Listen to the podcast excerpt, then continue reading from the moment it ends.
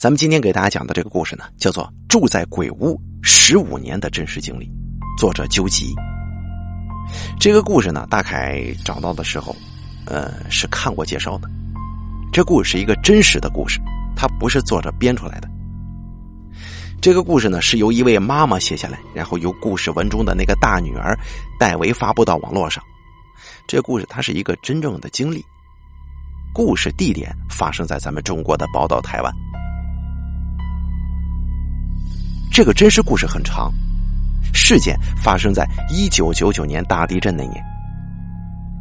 当时啊，我已经结婚六年了，住在结婚之前，老公就买下坐落于台中的一个预售屋。因为我先生毫无金钱观念，也不会理财，虽然他领的算是高薪了，但他这人呢，酷爱请客，挥金如土，工作将近十年，存款是零。我担心结婚之后经济会出现状况，我呢就只好假传岳父圣旨，说我爸说了，你如果想娶我就必须得有房子。老公只好咬牙买下来，幸好接着买房就强迫他存款，这大幅度改善了先生花钱如流水的习惯，而且当年的房价比现在可合理多了。房子一盖好，一九九二年我们就结婚了，全新的公寓房子，三房两厅，两个人的世界，这简直太舒服了。可惜啊，好景不长，对门邻居是台北投资客买下来的，啊，常年出租，也就是有一些专门这个投资房子的啊，我买下来之后往外租，赚这个租金。所以说，我对面这个房子是处于常年出租的状态，这出入复杂，各种人都有。这前几组房客都还算比较正常，可是这直到后来呢，噩梦就来临了。在一九九六年的时候，我们家的对门搬入了一对同居夫妇，年龄大约五十左右，男的没有正当工作，只好在家呀开小型赌场出头，你来我家玩，你必须得给我场地费。当时的赌客是不算少的，他们家门口的拖鞋呢，多到什么程度，都漫到我们家门口来了。这日日夜夜搓麻将的声音无一刻安宁。这好不容易半夜两点，赌客陆续回家，是不是大家以为我们终于可以睡觉了？错了，真正的重头大戏这才刚开始呢。这个男主人是从事这个开小型赌场抽头的这么一个工作的，是吧？而这个女主人更厉害了，是从事八大行业里的欢场女子。她上了年纪，总是用浓妆艳抹来掩饰自己饱经风霜的脸，这全身浓重的廉价香水味经常残留在电梯里，让大家搭乘电梯的时候忍不住作呕啊。她的下班时间很特殊，每次清晨下班总是喝得醉醺醺的，清晨三四点一到家就开始发酒疯，五点钟的时候会达到一种最高潮的状态，这砸盘子摔椅子，大声的咒骂姘头是个废物，你死也别想娶我。这句话可真是经典了。我们住在他家对门，这侧边房间却是相连的呀。这公寓的房子大家都知道隔音不太好，他们两个吵架的台词千篇一律，我们都会背了。被他们这样日夜疲劳的轰炸之下，我们夫妻俩呀夜夜不能成眠，白天工作常常精神不济。这两年下来，我们实在是受不了了，兴起了搬家的念头。我跟我先生都是北部人，婚后才搬到中部的，非常羡慕中部人，很多都住透天别墅，他不像是台北人，几乎只有公寓可以选择。当时限于自备款不太够啊，所以我们找的别墅地坪呢，都在二十多平左右的呃中古小别墅。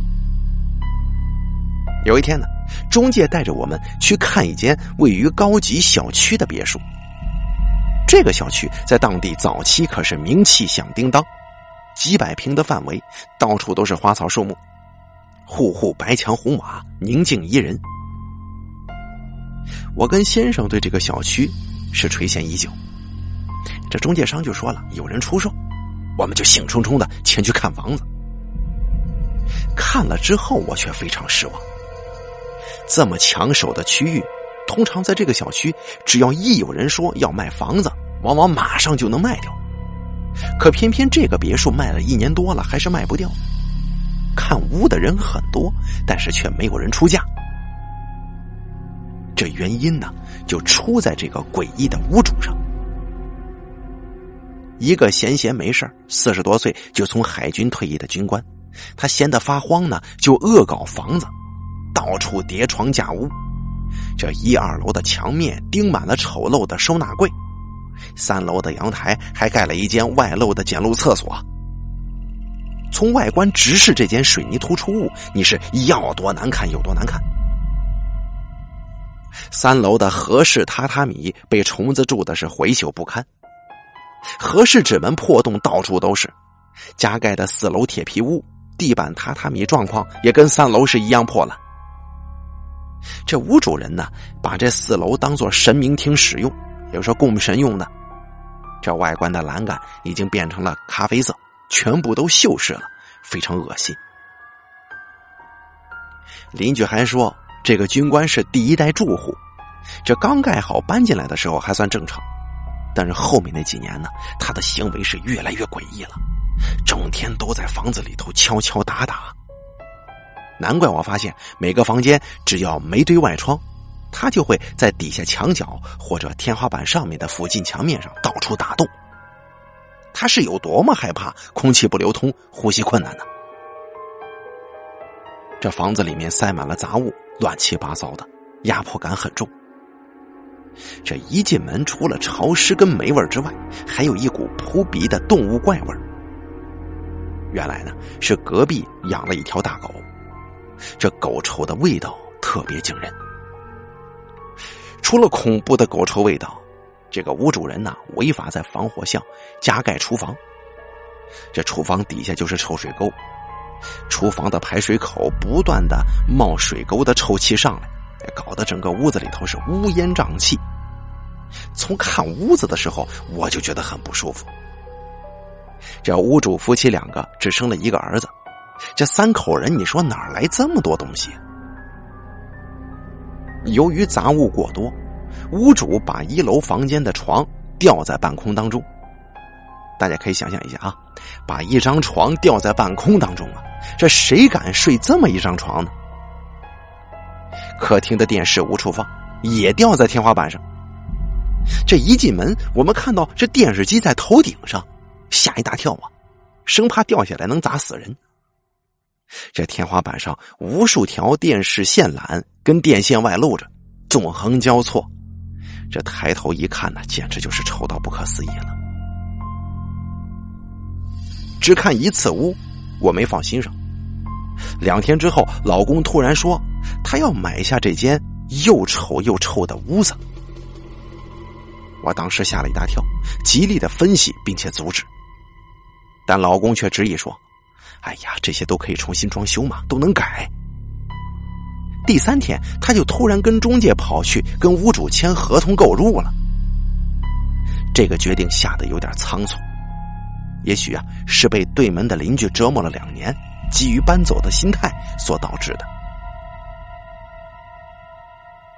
而一九九九年搬入之后，我们才发现这是一个钱坑屋。为什么说钱坑屋呢？因为不但要拆掉三楼丑陋的水泥外观厕所，而且一楼地板的地砖破损严重，只能重新铺就地砖，这可是大工程啊。三四楼榻榻米这重蛀的很厉害，全得扔了，重新铺木地板，并且还得拆掉一大堆的收纳柜，重新粉刷。由于前任屋主自行装设了多余的结构，太多太多了，实在是拆不完。我们光是为了恢复原状就花了很大的价钱，但不论怎么整修都整修不完，积蓄都花光了，还欠房贷负债一堆。这就是钱坑屋。你说这屋子买过来可能直接就住进去不就得了吗？但是必须得重新弄啊，这一弄才发现比重新装修一套房子还贵呢，因为你拆也是需要费用的。你哭了呀。后来邻居还告诉我们一个很令人感到震惊的消息，这间别墅原本是小区里最漂亮的广告户样品屋，装修的美轮美奂，大家看了都很喜欢，才买这个小区的别墅的。可谁知道后来这个屋子的主人会这么乱搞，就好像是把一位绝代美女硬硬地折磨成了一位全身老残病入膏肓的风中残烛。他到处加盖一些多余的设施，搞得面目全非。大家可以想象一下，你们认为这个屋主人是不是出了什么问题呢？搬进别墅的第一天，我跟先生因为白天搬家忙进忙出，疲惫不堪。半夜洗完澡，两个人瘫在床上，照理来说都应该会累得呼呼大睡才对吧？而且我跟先生都没有那种认床的问题，我们俩每一次出去玩，在外边过夜，脱离那对嗜赌夫妇的魔掌，我们还睡得特香甜呢。但是刚住进这别墅的第一夜，我们两个却翻来覆去，久久不能成眠。到半夜两点半的时候，我先生问我：喂，睡着了吗？我说我很累，但是我完全睡不着。于是搬进这个别墅的第一夜，我们俩就这么眼睁睁的瞪着眼到天亮了。这种情况我们是第一次遇到，这第二夜第三夜皆是如此，比在公寓的时候睡眠状况还差呢。不管有多累，躺上去这就是睡不着，白天几乎累到无法工作。无奈之余，先生只好打电话给前屋主询问这房子怎么这么难以入睡呢。不过呀，这前任房主好像心知肚明似的，他开始跟我先生胡诌了一阵子，就推脱说：哎呀，这房子的磁场比较特别，这房子的磁场啊，在屋子正中央，最好反头睡，把这个头呢移到床尾处，哎，就能好睡一点。当天晚上我们按照他说的照做，睡了几天还是睡不着，而且床头是靠墙的，我们改睡床尾，这枕头呢常常会悬空掉下去，超级没有安全感，比正常睡床头更难睡呀、啊！这屋主人根本就是骗我们嘛！除了睡得更差之外，我们三岁的女儿开始出现异常的状况了。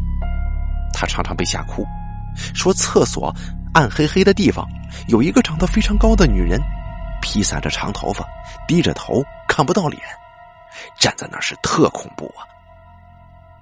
女儿常常害怕到不敢一个人去上厕所。你说咱们当大人的，听了好几次孩子这么说，你心里不发毛吗？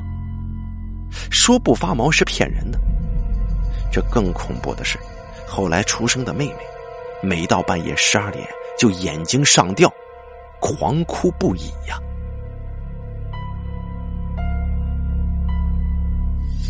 第二集，搬家之后啊，我们家偶尔有朋友过来造访我们，总是屁股如坐针毡，来去匆匆，一个月难得有一两个客人过来。这有客人一来，人就说：哎呦，我我我这不太舒服，我我先走了，就着急离开。而我们有些朋友呢比较坦白，他们会说：喂，你们家房子好像怪怪的。并且有遇到灵异事件体质的那种朋友就说了：你这房子有东西。对面太太的哥哥在神坛做事儿，有阴阳眼。有一次啊，他站在我们家门口，望着我们家客厅，说了一句话：哟，你家真热闹啊。可是当时我们家一个人都没有啊。我知道他这话的意思，事已至此啊，我已经无法再做一个坚定的唯物主义者了，我呢就跟这位神坛大哥求助。隔了几天，他给了我一个八卦纸板，上面提了佛字，然后挂在门口，这一挂就是十几年，但是一点用也没有。还有人说我们这样做适得其反，为什么呢？因为你这挂在门口上，那些鬼如果想离开，他怎么走啊？这走到门口就会被这个纸板所阻挡，根本走不出去，最后干脆就等于被封印在我们家了。住在这别墅里面的几年，我的身体是越来越差，有一阵子脸色都发黑了，常常朋友看到我的脸色直接吓坏了，问我还好吗？哎呀，我自己呀、啊、也不敢照镜子，脸色难看到会吓到自己，这脸皮摸起来都很硬，就好像是戴了一层暗咖啡色的硬壳面具。大女儿从小感冒不断，药没停过，三餐吃不多，但是动不动就吐啊，这身体瘦弱虚弱。娘家爸爸说，这外孙女这么瘦弱，看她走路啊，就好像是一阵风就能吹倒似的。二零零三年 SARS 正猖狂的那一年，我又生了小女儿。这孩子从医院抱回家之后，每到半夜十二点就跟闹钟似的这么准时，开始疯狂的大哭。大家没听错，这个形容词用的是对的，就是疯狂大哭，一边哭这眼睛还会往上吊着，一直的往天花板某处观看。一个嚎啕大哭又眼睛睁得大大的，两眼发直往上看的婴儿，这怎么看都觉得不对劲儿吧，那模样让人脊背发凉啊。除了去医院挂号看诊，我们也抱着孩子去各大庙宇啊神坛什么的收收经压压惊，但是怎么做都没用。每天一到半夜十二点，这孩子标准就开始大哭，到凌晨两点钟才声嘶力竭的哭累了，昏睡过去。这一哭闹的全家是鸡飞狗跳，不得安宁。当时已经上小学二年级的大女儿，每天都挂着黑眼圈去上学，特别可怜。而先生更是对我破口大骂，质问我，你是怎么带孩子的？怎么每天晚上这孩子哭成这样啊？这 SARS 非典那一年呢，很不平静，疫情稍微停歇，年底的时候，先生因为开车精神不济睡着了，撞到了一个十八岁的小女生。幸好那个小女生只有脚的大拇指受伤，但是呢，她的单亲妈妈说怕脑震荡，必须坚持住院。我非常勤快的去医院送鱼汤啊，送炖鸡汤啊，诚恳的道歉。先生还赔付了全新的摩托车，全新的照相手机。这个小女生啊，全身上下这衣服鞋子都赔了，这治疗费我们也全数买单，只要对方开口要什么，我们全部奉上，想尽快解决这件事。没想到对方欲取欲求之后，对方胃口越来越大了，被我们养大的人家就开始扮猪吃老虎，平时笑盈盈的，让我们失去了戒心，以为我们两个和解绝对没问题，忘了找调解委员会呀、啊。人家把我们告了。等到开庭前一天，这位妈妈联合白道的流氓男朋友，台中某局的无良警察暗中给我们设下陷阱，突然就翻脸不认人了。这狮子大开口，索要将近百万新台币的赔款，否则绝不和解。由于开庭在即，我们愤恨的就支付了这笔庞大的勒索费。但是对方仅仅只伤了一根脚趾头啊，就让我们付出如此庞大的代价。车祸我承认是我先生有错在先，但是我们真的很诚心的悔过并且道歉了，也尽全力的赔偿了对方的所有损失。没错，那段时间我们家就是这么倒霉，这家运直接衰弱到一个极致了，怎么办呀？求神问卦吧。我先生的同事介绍了一位听说法力很强的仙姑给我们，让我们以为找到了救星，终于可以摆脱霉运。盛大的驱鬼法会即将开始。第三集。由于这家运衰弱到一个极致了，求神问卦。第一次去找那个仙姑的神坛的时候啊，这仙姑就形容了那个高大女鬼的模样，还问我们是不是每到半夜就会听到那种砰砰砰的敲墙的声音呢？这仙姑一边说一边敲着办公桌，这敲击的声音跟频率都跟我们半夜听到的那种敲击声是一样的。我先生一直以为那是隔壁邻居家发出的声响，不愿意承认是有东西在搞鬼。这下子呀，我们都对这位仙姑的能力信服不已。当天晚上，因为仙姑说我们身上都有东西，为了赶出身体里的那些鬼呀，于是呢，仙姑派了一位肥胖壮硕的中年女子，要我们站在神坛前面，被这个女子拍打背部。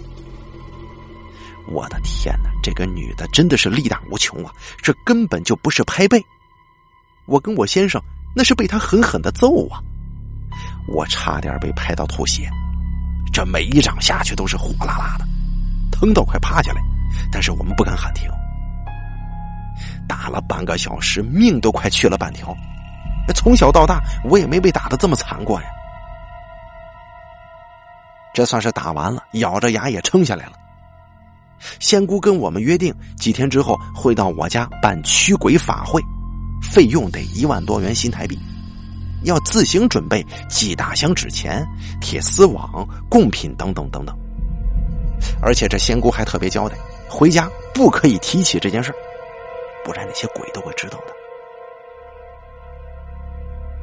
我跟先生为了准备法会的事项，还特意外出商谈，这在家呀是绝口不能提这事。但是这样能瞒得过那些妖魔鬼怪吗？我们真的实在是太天真了。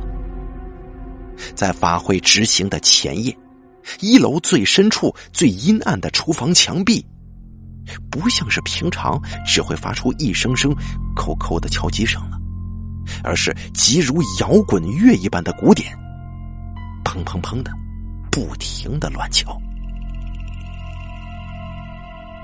我听得出来，这许多的敲击声是重叠凌乱的，绝对不是有一只鬼在敲，而是很多鬼联起手来疯狂的大敲。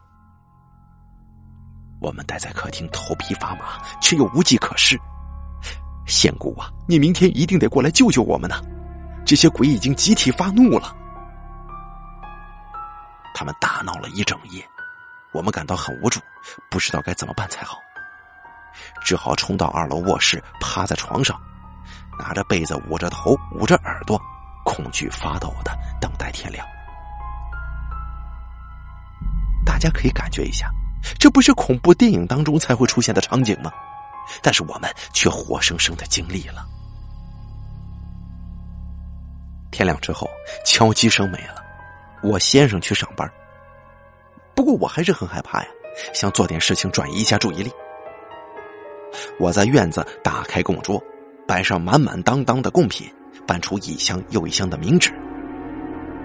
仙姑在早上十一点多到达的，我马上跟仙姑报告昨天晚上的惊魂事件。仙姑当时脸色就拉下来了，快点准备吧。祭拜之后，仙姑开始净化房子。每次仙姑只要一打开我家的柜子，不管是厨房的柜子或是卧室的衣柜，这一打开，仙姑就会不断的作呕，这种干呕的声音是越来越大，一边念经还一边干呕呢。这经文念的是呜咽不明，当时的情况特别恐怖。我家的柜子里这到底是躲了多少鬼呀、啊？整个房子从一楼走到四楼全部净化完，这仙姑就跟虚脱了似的，瘫在一楼喘着大气儿。这个时候已经是午后一点多快两点了。稍歇片刻之后，仙姑开始拈着香跟众鬼谈判，但不管仙姑怎么骂，请他们离开，不要在这里伤害无辜了，软硬兼施啊。这仙姑一下大声骂，一下不断的低声念念有词，说这家的人跟你们无冤无仇，今天呢，人家也准备了许多金银财宝跟满桌子宴席，你们那高抬贵手吧，快点离开这里。但是不管仙姑怎么威吓他们，想请他们走，他们的答案都是否定的，就是不走。我用铁丝网在家门口围了一个直径三公尺的围篱，这金纸是一箱又一箱的烧啊，他们都不满意。当时仙姑跟他们谈判，谈的额头上全是汗，满脸憔悴，精疲力尽。这都谈到快四点钟了，事情一点进展都没有。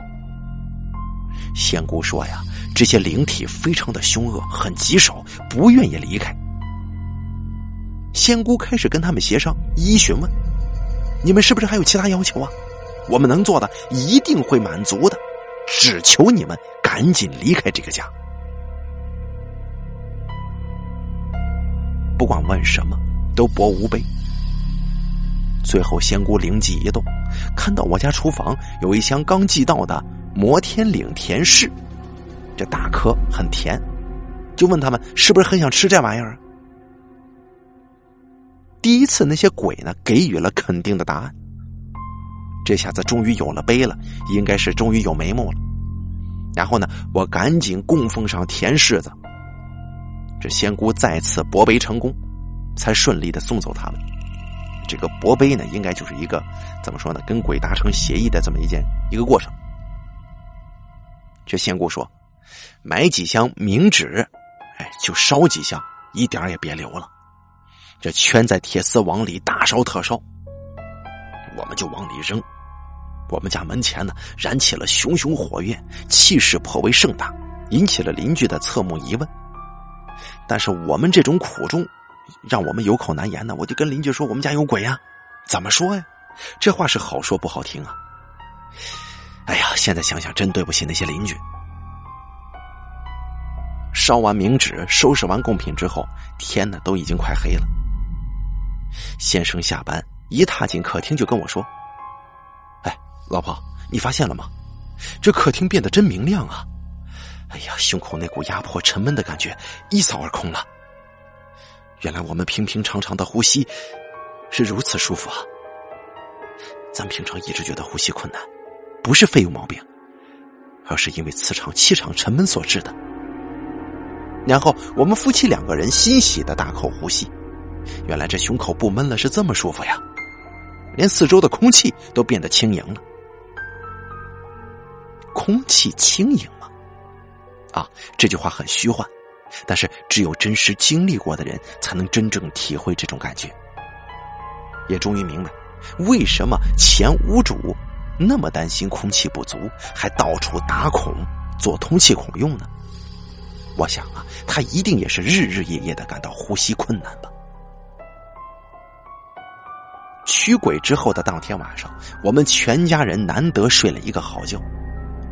从一九九九年搬进来到二零零三年这四年，我们永远都睡不饱，常常噩梦连连。起床之后啊，总感觉到全身疲惫无力，加上小女儿出生近一年之来，这夜夜都得半夜十二点哭到两点钟。怎么说呢，反正我们全家人睡眠的情况糟透了。今晚几个月大的小女儿难得一觉睡到天亮，我们终于得到了幸福呀。但是他们真的会那么轻易的放过我们吗？第四集，驱鬼法会之后，可怜的是幸福实在太过短暂。那一夜是我们唯一一次的平安夜，我们欣喜自己终于脱离他们的魔掌。不过我们高兴的实在是太早了，更险恶的生活在等着我们呢。驱鬼法会后的隔天晚上，小女儿的大哭闹钟又再次准时响起了，她的眼睛再度上吊着，直直地看着天花板的某个地方。然后我跟先生又感到胸部比较闷，空气又变得沉郁了。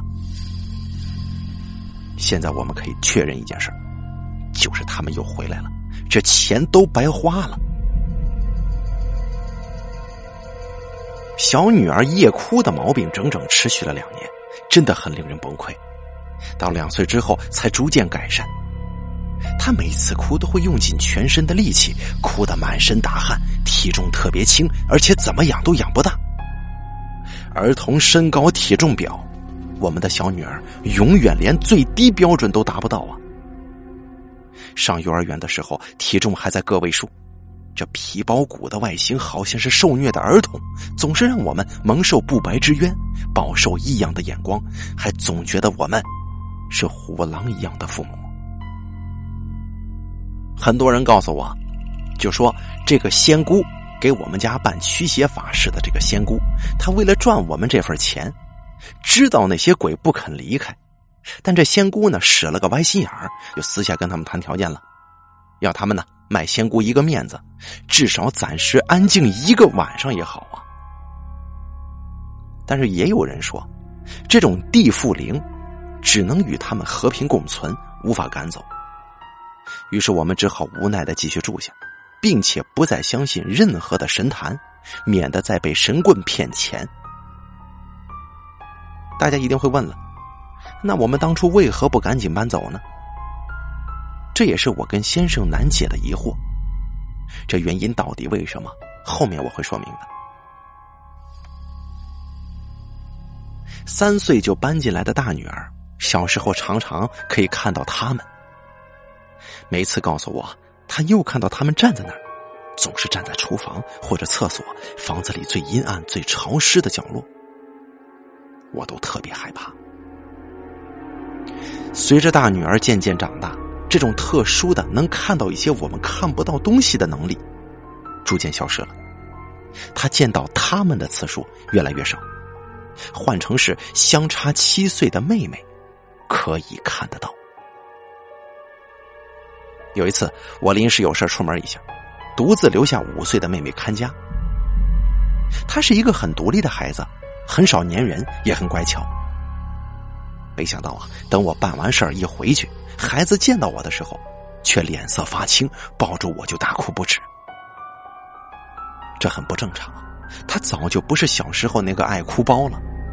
懂事之后她很少哭，这回哭哭了很久，他才抽抽搭搭地跟我说，妈妈，你才刚出门没多久，就有一个体型非常高非常瘦，外部轮廓不太形成人形的一大团白雾跟着我，我很想跑，但是不管跑到哪儿，那个白雾总是跟着我，在房子里兜圈子，他就跟得会很紧的，我根本无处可逃，非常恐怖。最后啊，他只好在客厅的沙发上坐下来，没想到那个白雾也跟着他坐在他旁边，把他吓得是一动也不敢动，身体不断的站立发抖，就这样苦等妈妈回来。当我进门的时候，那个白雾还是在的，直到我重重的把一大串钥匙掷到玻璃茶几上，发出哗啦一大声声响的时候，这个白雾才瞬间消失的。哎呀，这个鬼也实在是太过分了，趁着大人不在就这么欺负小孩子，这让我心疼自责，悔恨交加。我是满腔怒火，但是却不知向谁讨个公道。上了高中的姐姐，虽然已经看不到他们，可是却还是饱受他们的惊吓和骚扰。有一次我们全家出门，独自留她一个人在家。当时他在二楼的房间，面窗的书桌前，他在用功苦读。没过多久，却听到我的声音，不断的在叫他名字。但是大女儿心里头明白啊，妈妈已经出门不在家了，所以她根本就不敢回头。可是那个声音不放过她，还是一声又一声的呼唤她，越叫越大声，还感觉正在不断的走近她呢。他吓得很想打开窗户跳到阳台，但是全身却莫名动弹不得，何况这玻璃窗外还有铁窗，这开了窗也逃不了的。他就只好假装没听到，继续低头用功读书。但这个时候他一个字也念不进去，吓得三魂七魄都快飞没了，默念着阿弥陀佛，只希望那个呼唤声不要再靠近了，也不要再喊他了。他不知过了多久，好像是有一个世纪这么长吧，那个声音才终于停止的。但是他也快吓晕了，一直熬到爸爸妈妈回到家，他才终于放下一颗心。没隔几个月，正逢姐姐模拟考试，晚上八点多，我跟妹妹在楼下看电视，姐姐一个人在二楼用功读书。书读到一半，房间的灯光莫名暗了几次，他以为是妹妹的恶作剧呢，但是回头一看却没人。再接下来，房间一下子全黑了。姐姐以为停电了，走出房间往楼下看，一楼亮堂堂的，根本没停电。她吓死了，正要喊我，但是却发不出声音，因为他回头一看，房间的电灯莫名其妙的又被点亮了，吓得他飞奔下楼，紧紧的靠在我身边，说什么也不肯再一个人上楼读书了。后来妹妹也上了小学，有一次妹妹一个人在家，也听到妈妈回家的开门声，还听到我在楼下喊她，她赶紧从二楼房间出来，但是却发现楼下空无一人，妈妈根本就没有回来过。这撞鬼的经历数都数不过来了，过程也越来越恐怖，姐妹们的三魂七魄都快吓得叫不回来了。可就在这个时候，又发生了更可怕的事件。第五集，撞鬼惊魂事件不断发生，只要两个孩子其中一个独自在家中，他们就一定会出来吓唬孩子。先是学我跟先生的声音吓唬小孩，到后来呢，逐渐演变成开个灯或者关个灯什么的，实在是非常的可恶。我家厨房跟厕所是阿飘最常出没的地方，其实还有一个地雷区。关于这个地雷区，我们家二楼的次卧本来是两个女儿的房间，偶尔也充当客房的卧室使用。这后来入住的是一位娘家的至亲，他得知我个人工作室已经忙不过来了，特地前来协助我。他住得很凄惨，每天帮我赶工赶得要死，疲倦至极，而且每天晚上躺床上睡觉还总是噩梦连连，想醒也醒不过来，这睡着比醒着还累。每天我喊他去上工工作的时候啊，总是要叫他很久很久，他的眼皮就像是被五零二给粘住似的，睁也睁不开。他还跟我说，他的头仿佛有千斤一般重，很沉，抬不起来。我当时还没有真正的察觉到这间房子才是所谓的地雷区，我还以为他是工作太累了，累到每天下工就瘫在床上无法动弹。那一个月他精神不济，整个人懒洋洋的，创下一个月几乎不曾走出我家大门的夸张记录。他除了工作就是倒在床上，我还骂他是死肥宅呢，甚至还骂他很难叫起床。现在想想啊，特别懊悔，真是对不起人家，人家现在可是非常精气神杰出的青年，当年他在我们家这么邋遢这么懒，估计就是那些鬼所影响的，真是害人不浅了。幸好他现在也知道真相，原谅我了，甚至还不断的从旁协助我离开，也算是我的大恩人之一，非常感谢他。这果然只有住过才能体会这种说不出的苦啊。这个地雷区呢，我们就揭晓了，也是这位来帮忙的亲戚入住到尾声即将离开的时候，我们才发觉到不对劲的。那个时候有一位邻居跟我的私交不错，有一天呢，他特地来我家按门铃，他一脸紧张，神秘兮兮的跟我说，刚刚啊，他跑去我家右后方的家庭美容院剪头发，这美发师是一位中年妇女，我跟他在倒垃圾的时候见过，但是没说过话。这位老板娘知道我的这个邻居呢，跟我的住处只隔两户而已，他就问我这邻居，哎，你认识他们家那一户吗？跟女主人熟不熟啊？我邻居就说啊，熟啊，挺熟的。这老板娘压低声音说，你跟他熟那是最好了。有一件很重要的事儿，拜托你一定得转告这位住户。我家美容院后窗就正对这户二楼的后房间，也就是我二楼女儿的房间。我跟你说，这间房不得了啊，你可千千万万一定得警告这位太太，这房不能住人了，会死人的。他还说，我从小就有阴阳眼，我的天哪，我每天都看到这间房的窗外有一屋子鬼在那儿群魔乱舞呢，特别恐怖，如果人住里头啊，非死即伤。老板娘这话讲得很夸张，非死即伤，是因为怕我不信，故意把这事儿说得很严重吗？他一边讲还一边比划，让我的邻居听了之后是毛骨悚然。他剪完头发立马就冲到我家，郑重警告我。我当时听到这个消息，头突然很重很晕，又惊又怕，这腿也软软的。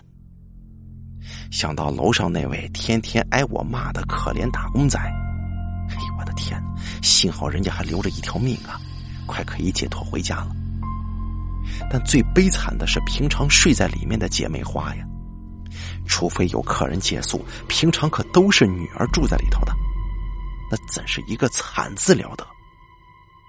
想想这女儿住的女儿房，一屋子鬼呀。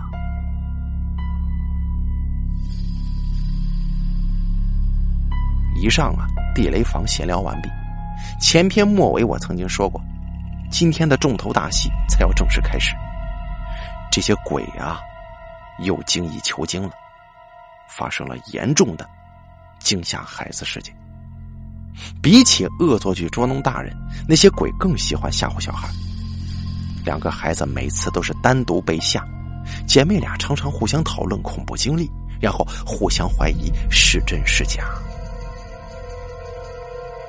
直到有一天，父母不在家，两个姐妹在二楼浴室一起洗澡，快洗好的时候，听到一楼的遥控电动卷帘门哗啦哗啦的慢慢的打开了，接着又听到爸爸停车、下车、关车门的声音，还听到爸爸掏了钥匙开门进来，在楼下喊两个女儿名字的声音，还要他们下来。这姐妹两个马上披了浴巾就出来，两个人站在二楼楼梯口往下看，就在那一刹那，两个人瞬间就石化了。天哪！楼下没开灯，漆黑一片，没看到爸爸，连爸爸的车子也不在，爸爸根本就没有回来呀、啊。两个姐妹当时就意识到发生什么事儿了。这是第一回他们两个人同时被惊吓，验证了所有过往的言论都是真的。大家都知道，以前他们俩被吓唬都是分开被吓唬的，这回一同见了灵异事件，这不禁头皮发麻。两个人都说，这次恐怖的经历从那一刻到永远，他们是绝对不会忘的。那些他们不但能模仿爸妈的声音，就连开关铁卷帘门、停车开车门、掏钥匙开门、装爸爸声音喊小孩，这一整套的声音都可以完美的模拟，实在是太可怕了。我们所面对的是什么东西？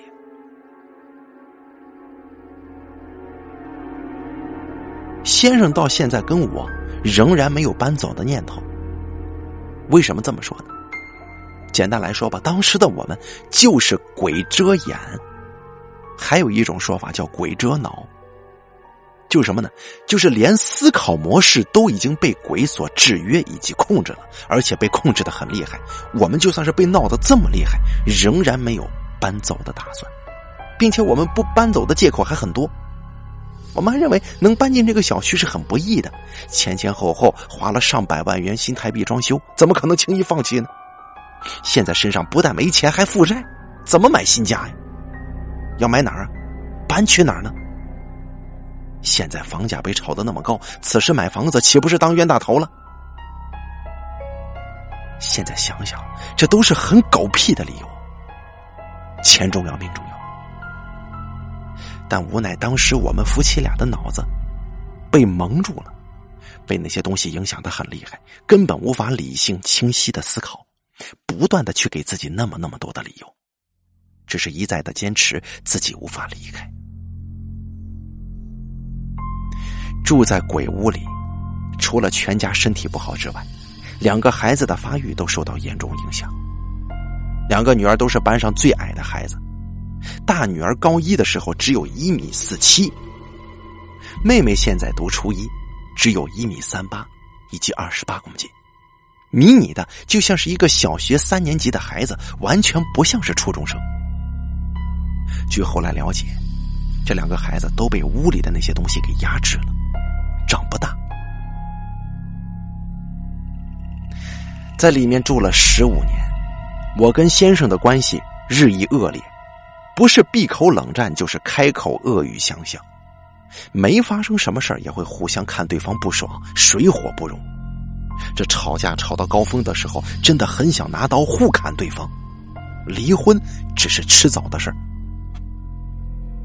家里的磁场差，鬼怪作乱，会让家庭失去和睦，身心俱疲。此等结论像是坊间常言的那些传闻，但是这绝非是怪力乱神之妄语啊！电视上的风水师、法师也经常这样讲。以前我都认为他们是信口雌黄，江湖术士随便说说的，原来这些都是真的呀。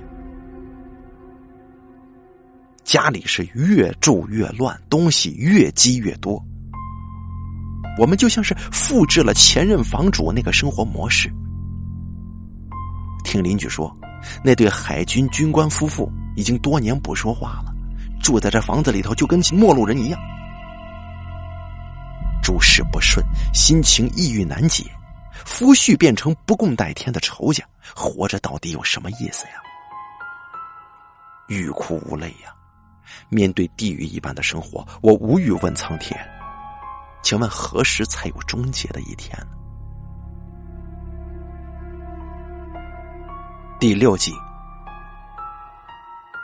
十多年地狱一般的日子，终于遇到一个转机。偶然之间认识了一位高人，我称呼他为老师。初次见面，这个老师就仿佛跟我们熟悉了几辈子似的，把我目前的窘境完全就说透了。我没提房子的事儿，但是不需要我言语，人家这个老师就一眼看穿了，语重心长地告诉我，赶快搬家吧。这是我们第一次见面。可诡异的是，我跟我先生的耳朵硬得很，明知道继续住在这儿是绝对不合适的，但是却无法下定决心搬走。两个人的意识都被那无形的东西控制得死死的。佛法老师每次苦劝我们尽速搬离，我们非但听不进去，甚至还跟老师敌对抗议呢。我根本就不知道这些举动都是那个东西在潜意识里作怪，让我不由自主的敌视老师，还成天重复讲一大堆的理由跟借口，就是坚持无法搬走，固执的不可思议。但是老师明白，不搬走这个意思不是我们的本意，是那个东西在死命的抵抗，所以老师啊，从来不跟我们计较，也不跟我们生气。这老师很慈悲的，一而再再而三的想办法营救我们，还说不用着急买屋，没关系，暂时租个房子住也行啊，总之赶快离开那个鬼地方再说吧。离开了之后，这家运还有身体一定可以迅速好转的，老师很期待你们过新的生活。一直劝一直劝，但是每次劝我们都是徒劳无功。老师常常叹口气说，哎呀，你们被那些鬼影响得太严重了，身不由己了。当时我连这句话的意思我听不懂啊，什么叫影响啊？原来啊，身心都被绑架桎梏，自己浑然不觉。老师以前也遇到过，就是说被影响的很严重的案例，但是没看过像我们这么严重的情况。这这么多年了还是离不开，整个被绑得死死的，醒不过来。其实这个影响呢，就是说那些鬼呢，通过遮挡或者遮盖你的理性，让这个对这个东西有害的信息通通阻挡在外头，进不来。所以老师说的话我常常会听不懂，也听不进去，就好像是耳旁风似的。其实啊，都是那个鬼在抵抗，不接受。嗨，我是常常没听懂，知道搬家，但是却又很矛盾的不肯真的去执行搬家的动作。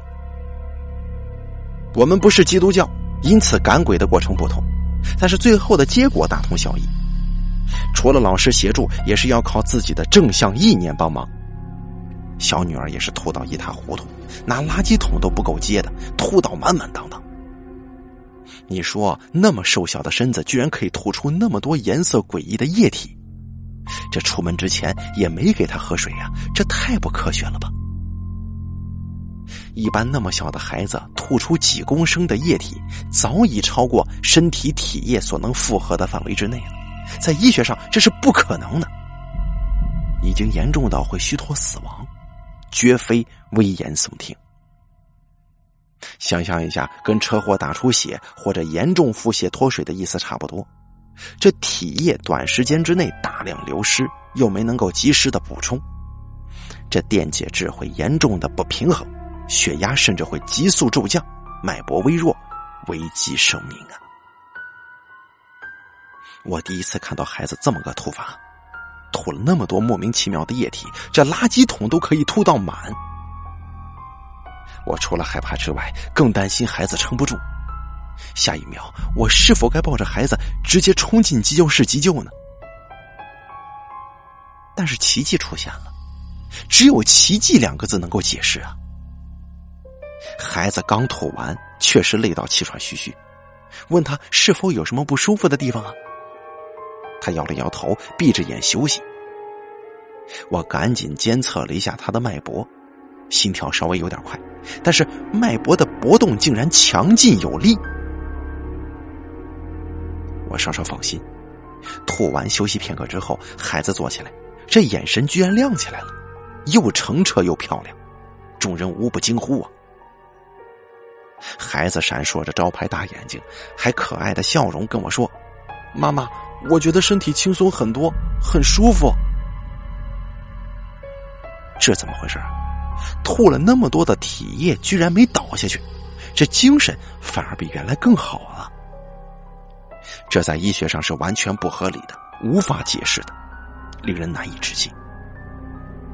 我只能说，那一堆脏东西离开女儿的身体之后，身体反倒轻松无负担了。我忍不住跪地感谢佛恩。搬家的进度因为我被影响得非常厉害，所以迟滞不前，很感谢老师从来没有抛弃过我。换做常人，这跟你说了两年了是吧，怎么跟你说你怎么就不听，我看应该用不了两年，不到两周，老师应该早就被我气得忍不住想一脚把我给踢出去。想到过去我总是顶撞这老师，不愿意好好的配合，我也真的想揍死过去的自己呀、啊！现在想想真的是感到很羞愧，老师实在是对不起呀、啊！只是这脑子跟嘴巴都是硬邦邦的。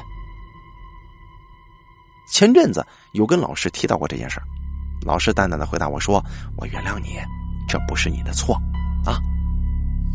我当时就仿佛得到救赎了，过去做错的种种事情已经被包容了，体会到佛陀的宽容无私。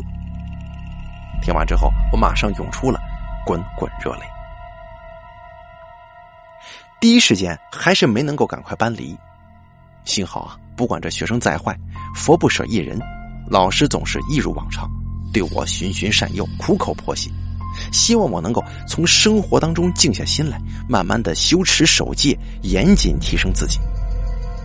唯有自己的正能量大过于无形，意志才不会被牵着走。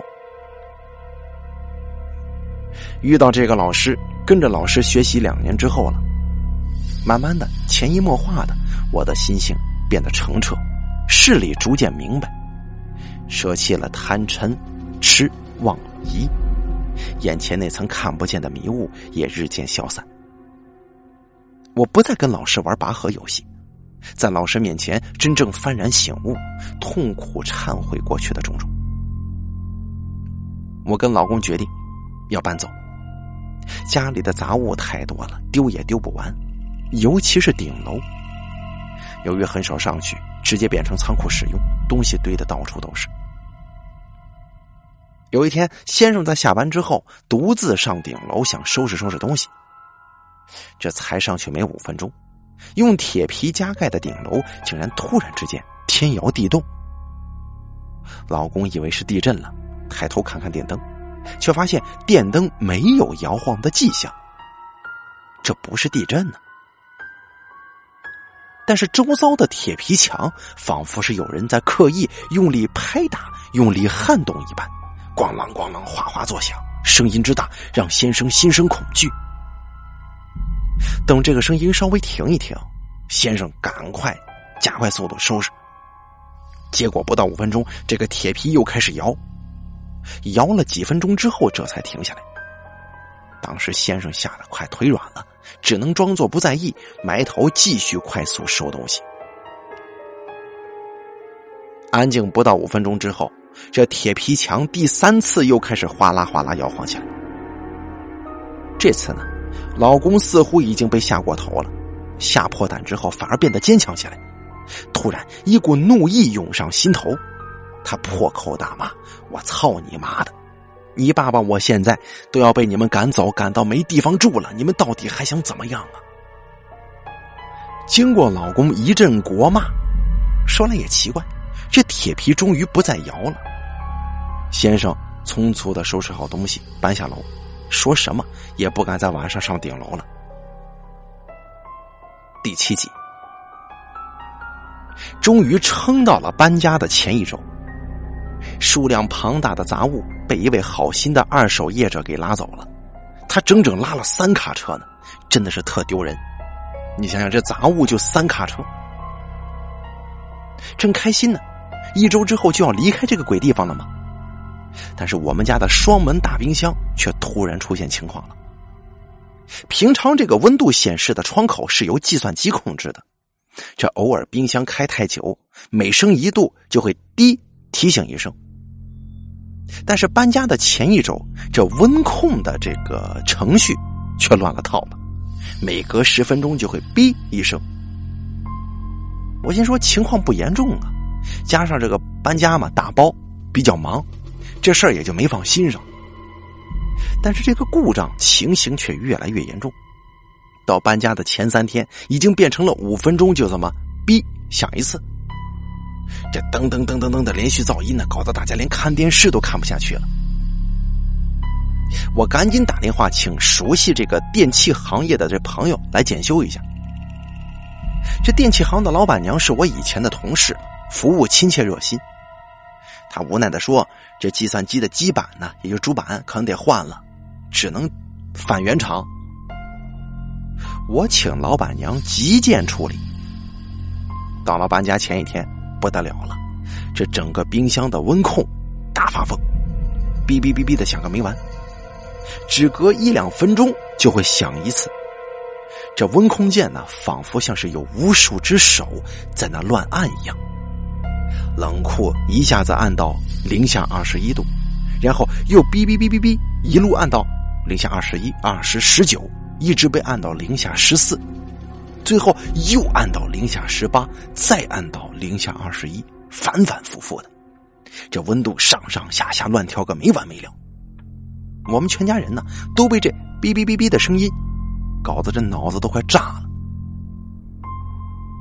逼不得已，我用手机录像功能录下温度显示窗以及温度不断乱跳的疯狂状态。拍完之后，我就马上把这个影片发送给了电器行的老板娘，我就求求她，明天呢一定得请这原厂人员过来检修一下。明天啊，周末要从别墅搬到公寓，现在在别墅这个冰箱放一楼乱叫，二楼卧室听不清，还能勉强睡。但是搬到公寓之后，这冰箱跟房间只有一墙之隔，这么吵的冰箱，大家都不用睡了。老板娘看完我给她录制的视频之后，知道这是她的严重性，就答应联络这个原厂人员，明天周末一定会前来修理，并且事先声明，若当下检修无异状，你可是得收费啊。我心说行，我心想反正这冰箱已经坏得很彻底了，哪可能没事儿。搬家那天呢，一群人进进出出忙着搬东西。前天晚上依稀还能够听到这个冰箱疯狂的哔哔叫。已经病入膏肓了吗？啊，怎么白天这么安静啊？我没什么时间前去查看，猜想可能要搬了，我先生一定是把冰箱的插头给拔了，不然不可能这么安静啊。等冰箱搬到公寓之后，我战战兢兢地插上插头，我以为又得忍受噪音。可奇怪的是，这冰箱变得超级安静，连哔一声都没有。我非常的困惑，就问老公说，早上是不是你很早的时候就把冰箱的插头拔了？不然怎么一上午也没听到这冰箱乱叫呢？先生说，这插头是要到移动冰箱的时候才拔的。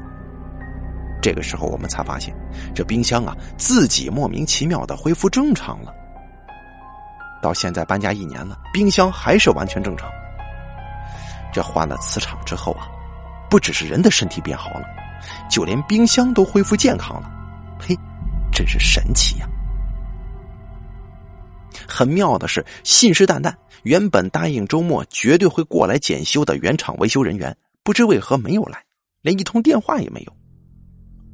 本来我还在担心，现在冰箱是好了，这外勤人员没给手机号码，无法联络上。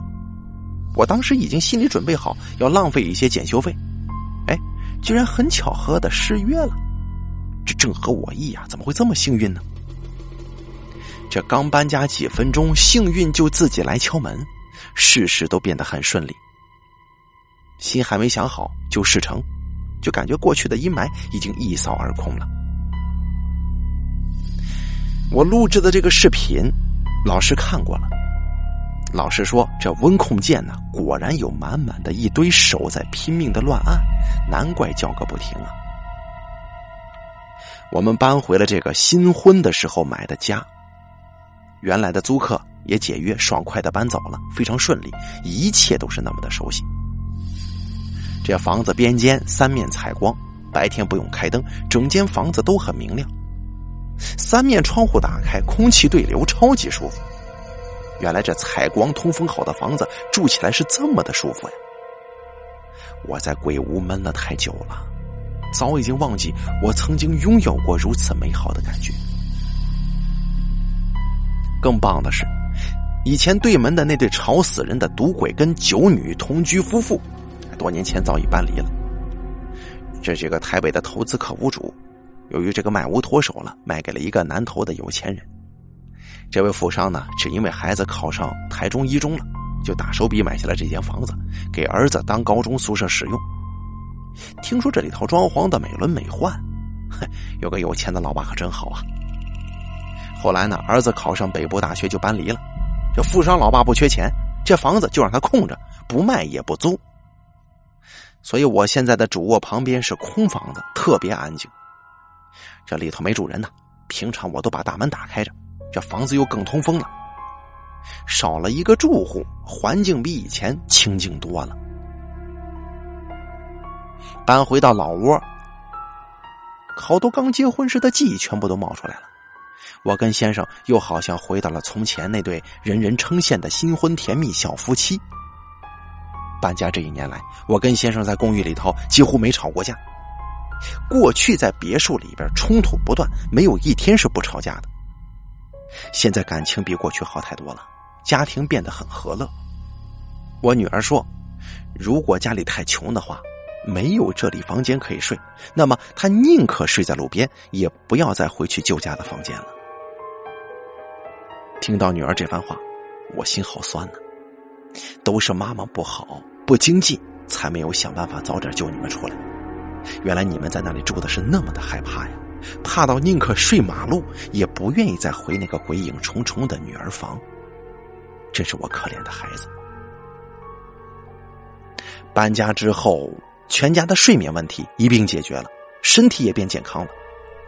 如果你常常感到辗转难眠、噩梦连连，寻遍中西医也找不出原因，那么你不如换一个磁场睡睡看，也许会不药而愈呢。以上啊，就是长长的十五年与鬼缠斗的真实经历，非常感谢大家能够耐心的听完。挥动念头写出这个故事，目的不是为了要惊吓大家，被我吓到的人跟您说一声对不起，不用怕。啊，对了，现在我过得很好。好了，这个叫住在鬼屋十五年的真实经历演播完毕，感谢您的收听。